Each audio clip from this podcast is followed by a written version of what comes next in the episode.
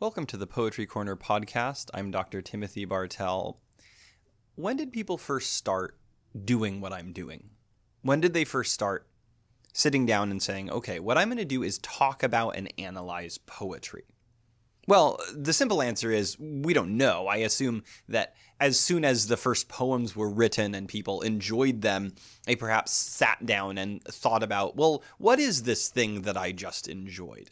When we teach undergraduate literature classes or writing classes or philosophy classes, we often talk about critical thinking and the development in an undergraduate student, which we see as essential, of the critical thinking faculty.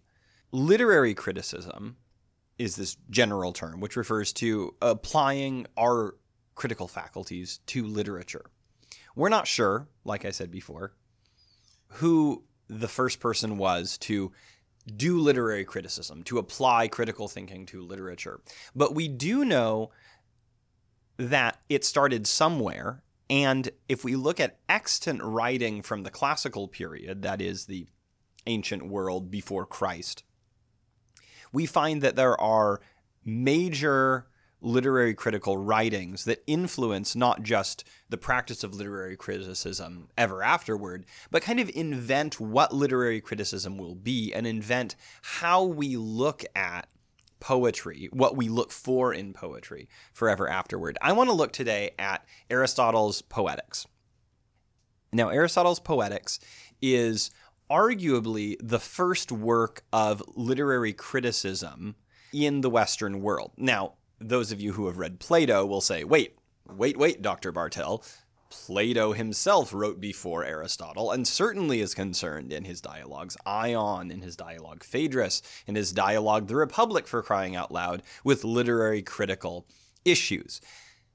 In The Republic, in Ion, there's lots of analysis of Homer's Iliad and Odyssey, and there's even quite a funny moment in Plato's Ion where this guy who prides himself, Ion, in being a Homer expert, is shown by Socrates to know very little about what he's talking about at all. And he even admits at the end of the dialogue, well, gosh, I sure don't know much about Homer, do I? It's pretty fantastic. But Plato is certainly doing literary criticism. He's inventing literary critical questions. What is poetry? What is it for? How is it structured? What is the effect of poetry upon the poet and the listener and the reader of poetry. Now, in, in the classical world, we had listeners to poetry more than we had readers of poetry. For as much as poems were written down and preserved, and we have thousands of pages of poetry from the ancient world preserved, even more than that, people listened to poetry. We had poetry recited in the city squares. We had poetry contests at major religious festivals. Plato is asking questions about what effect and place those poetic endeavors have upon the culture that that fosters them, that that produces them, that enjoys them, that consumes them.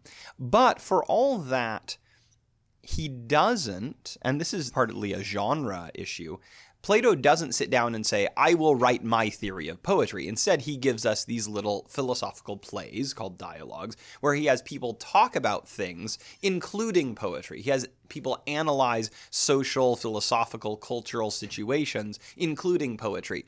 But the first writing where someone sits down and says, I will now write a treatise on poetry, the first time we have that done, at least that we still possess, that is still extant, is Aristotle's Poetics. And so I want to give a little 10 minute meditation on my favorite part of Aristotle's Poetics. It's a part of Aristotle's Poetics where Aristotle, at least as powerfully as Plato, and I might argue a little more powerfully than Plato, or at least more positively than Plato, gives an apologia for why poetry should be important and is important to humans.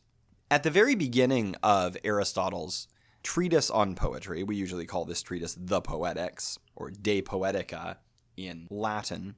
At the very beginning, he in fact says straight off that he is going to write about poetry. It's one of the things I love about Aristotle.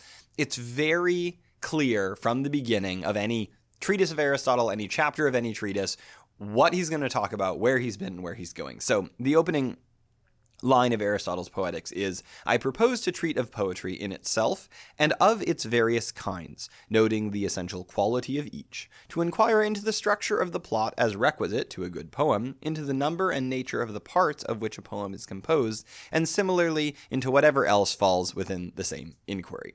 Following then the order of nature, let us begin with the principles which come first. I love it. I love it. It's so clear. In fact, some say there's a little mystery involved in Aristotle because he just says what he means and means what he says. But if there is a mysterious, or at least more deeply humanly resonant part of Aristotle's Poetics, it comes in chapter 4. Now, Aristotle's Poetics, I should say, is not a long treatise. Altogether, it's maybe 20, 30 pages. Nothing at all like Aristotle's Nicomachean Ethics, which is a good 200 pages. So in section 4, Aristotle says this Poetry in general seems to have sprung from two causes, each of them lying deep in our nature. I got to pause. Many translators don't see the poetry in this line, and S.H. Butcher, in fact, a very, very old translator from the early 20th century, S.H. Butcher captures this better than other translators. Uh, I'm going to show you another translation. I, translation is interesting because, of course, I could read you this in the ancient Greek, but I'm not very well versed in ancient Greek, and I assume not all of my listeners are. So I want to read you the beginning of chapter 4 of Poetics in another translation to show you why I like Butcher's translation so much. Here's a translation, another translation. I won't name the translator to uh, protect uh, protect the innocent. Poetry, I believe, has two overall causes, both of them natural. Ah, uh, yeah, that's okay, other translator, not Butcher. But Butcher's translation, it just, I think, gets at why Aristotle cares about it. Poetry in general seems to have sprung from two causes, each of them lying deep in our nature. Saying each of them natural doesn't quite get at that very humanness of poetry. Poetry comes from our humanness. Maybe not even from the everyday, uh, colloquial, or quotidian matters of our humanness, but things lying deep in our nature. So, what are these things lying deep in our nature that poetry springs from? First, the instinct of imitation is implanted in man from childhood. One difference between him, that is man, and other animals being that he is the most imitative of living creatures. And through imitation he learns his earliest lessons, and no less universal is the pleasure felt in things imitated. We have evidence of this in the facts of experience. Objects which in themselves we view with pain, we delight to contemplate when reproduced with minute fidelity such as the forms of the most ignoble animals and of dead bodies. The cause of this, again, is that to learn gives the liveliest pleasure, not only to philosophers, but to men in general, whose capacity, however, of learning is more limited. Uh, let no one ever say that Aristotle is not elitist. Philosophers, okay, their capacity of enjoyment is, is very high and noble. The common rabble, uh, they, they still can learn from imitation, but, you know, not quite as much as the philosophers. Thus, the reason why men enjoy seeing a likeness is that in contemplating it, they find themselves learning or inferring and saying perhaps, ah, that is he. For if you happen to not have seen the original, the pleasure will be due not to the imitation as such, but to the execution, the coloring, or some such other cause. Okay, so that that's kind of a, a long, pretty detailed description, but that's Aristotle for you. If he tells you a mystery, something deep in your nature is the cause of poetry, he's actually going to spell it out for you. What is this? Well, as humans, he says, we're naturally imitative. We love imitating. Not just making imitations ourselves, we love seeing imitations. I love this moment. He says, the reason why men enjoy seeing a likeness is that in contemplating it, they find themselves learning or inferring and saying, perhaps, ah, that is he. I'm not sure if this is exactly what he's referring to, but it reminds me of when uh, you're sitting around with a group of friends and someone starts doing an impression of someone or something, and you say, Oh, you're doing an impression of George Washington, or Oh, you're doing an impression of Napoleon. I, I don't know. I'm picking random people from history. Usually, it in fact is making fun of celebrities or contemporary politicians. Imitation is something deep in our nature. This is very wise in Aristotle. I made fun of him for being an elitist, but Aristotle, like most ancients, has views that we see as obviously silly. This idea that philosophers are somehow this higher level of humanity than the rest of us. But then they say things that, that seem to explain why we think what we've always thought in a way that's more fundamental to what it means to be human. We love imitating because we're human. We're human because we love imitating. We imitate more than than any other animal and our imitations are complex. Our imitations are both enjoyable and didactic. We teach through imitation. One of the things that I like to focus on as a creative writing teacher and also as a critical writing teacher is that, you know, I can tell you how to write a sentence. We can talk about noun, verb, and object constructions. We can talk about dependent and independent clauses. And that's important. It's it's important to be able to identify those elements in our writing. But what's I think more essential is to show and give students well-written sentences by good writers and have them imitate them. The more we imitate good writing, the more we write inspired by other writers, not just inspired in, in a vague emotional way, but writing sentences that imitate in their construction the constructions of the great writers. Doing those kind of practices are ways that we learn how to write well. You have to read good books to write about them well. You have to read good sentences to write good sentences. Aristotle gets this. Okay, but that's just imitation. After all, there are many types of imitation that aren't poetry. Uh, art, uh, critical essays on poetry like he's writing. What is it in our nature that gets the formal, maybe even the beautiful poetic aspects? Does it just come from imitation? No, Aristotle says. Imitation, then, is one instinct of our nature. Next, there is the instinct for harmony and rhythm, meters being manifestly sections of rhythm. Persons, therefore, starting with this natural gift, developed by degrees their special aptitudes till their rude improvisations gave birth to poetry. Once again, Butcher gives that last sentence better than anyone else the rude improvisations give birth to poetry. It is a particularly interesting view of history that there's this pre poetic era where imitation and the instinct for rhythm and harmony hadn't yet quite clicked together, and there were rude improvisations, and all of a sudden someone said, Aha! Eureka! I have made it! I have made the poem. But uh, that's that's an interesting history lesson. I, I don't know if, if there's any way to check and see if that's what happened but we do see and aristotle in the poetics goes goes way out of his way to talk about these different theories of who wrote the first tragedy or who wrote the first lyric poem or who wrote the first epic. So he does in fact try and give historical precedent for this idea. But the philosophical and anthropological aspect of this is what i'm more interested in. Imitation is one instinct in our nature. Next, there is the instinct for harmony and rhythm meters being manifestly sections of rhythm. That takes a, a, minute to unpack. We like rhythmic things, we like rhythm. We don't like a rhythm. Arrhythmic patterns are not patterns at all. We like sound patterns. Even little babies will moan rhythmically. I have a I have a five week old right now, and she she will say, uh, uh, uh, my two year old likes banging on a drum. He likes banging rhythmically. Bang, bang, bang, bang, bang, bang. It's in us from childhood.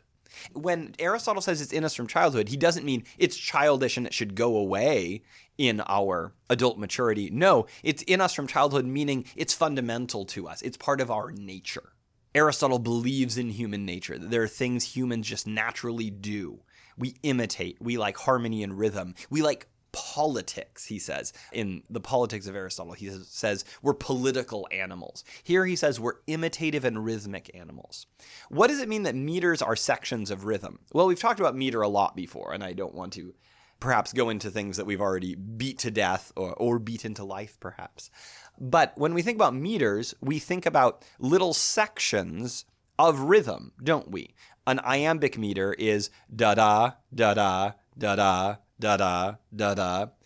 We could break that down into little sections of two syllables, first unstressed, second stressed.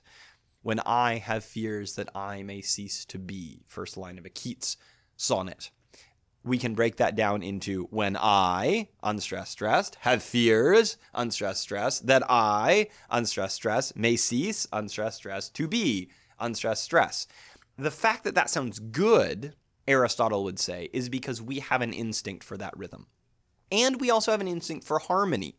We like contrasting rhythms coming together into higher unities. Now, I'm no expert in music, but my musical friends tell me that when we play a chord on the piano or the guitar, the contrast in notes creates frequencies and resonances that those notes on their own, when played, don't create. And that when I pluck an A string on a guitar, a guitar across from its A string might vibrate because there's a harmonic resonance that takes place between them.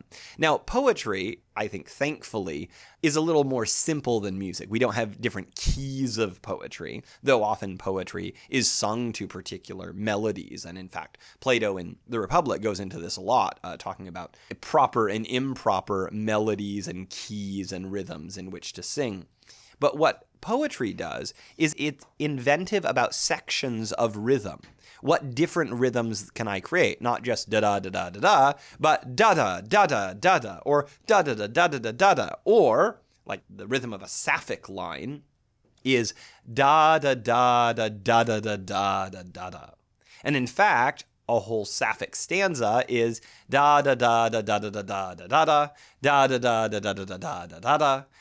da da da da da da da da da da da da da da da da. It's not just that da da da da da da da da da da over and over and over. Every fourth line, you knock your line down to only five syllables of da da da da da.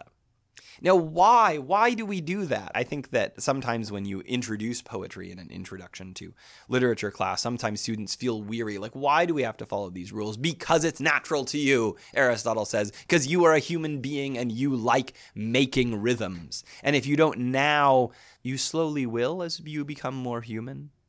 Aristotle invents here, or perhaps discovers, articulates a discovery, articulates an observation that imitation and rhythm will naturally always give birth to poetry in man. I'm no historian or anthropologist, but I think that, at least from the layman's perspective, the fact that we get poetry all over the world, that from China to Ethiopia to Gaul to Mexico, there is poetry not just in very advanced civilizations, but in what we would consider more primitive civilizations. In fact, poetry and song seems to be even more part of primitive societies. The banging on a drum rhythmically and the chanting of perhaps a autumn rite to the harvest gods. That's something that every culture has something like. We like saying things in rhythm, and we like accompanying it with music that emphasizes rhythm, but we also like imitation. We, we don't want to, as he says, if we walk down the street and see a dead body on the street, it will shock us. We will be disturbed deeply. But what we can't see in reality, we enjoy seeing imitated. I don't want to actually see an orc's head cut off, but I can watch in Lord of the Rings Aragorn cut a orc's head off, and instead of being utterly revolted and disturbed, I can say, Yay, go, Orc Slayer. Now, I don't know if Aristotle thinks it's very good in us that we like things in imitation that we don't like in reality. And in fact, that's one of the big problems in Plato. If humans become addicted to only imitation and not the real thing, Socrates in Republic says that seems bad for citizens. We live in a world of shadows. But Aristotle is saying, look, it's natural to us to learn from imitation. And I think we know that in, in teaching. We have to imitate both we imitate for others to learn from us, and we encourage others to imitate in order to learn. And when we do those imitations in rhythm, when we join that desire for, that instinct for imitation and rhythm together, that's when we begin living poetically and making poetically. These ideas, imitation and rhythm, and the idea that it's natural to humans to do it, is at the foundation of so much thought after Aristotle. Aristotle's writing in the mid 300s BC, and ever after him, we have this constant discussion of how poetry imitates and how poetry should be related to form, especially rhythmic form. Aristotle is not the last word on poetry, but he's one of the first words on poetry. And as we continue in this podcast series, thinking about form, thinking about what it means to be human and relate to poetry and be enriched by poetry, to be disturbed by poetry, to be inspired by poetry, to be troubled by poetry, to be motivated by poetry, we need to keep Aristotle as a companion who's coming alongside us and telling us, here's maybe why you like this. Here's maybe why this is good for you.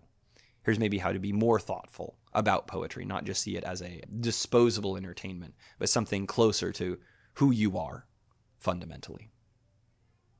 This has been the Poetry Corner podcast. I'm Dr. Timothy Bartell. If you have any feedback for us, questions, comments, snide remarks, you can email us at poetrycorner at stconstantine.org. Thank you.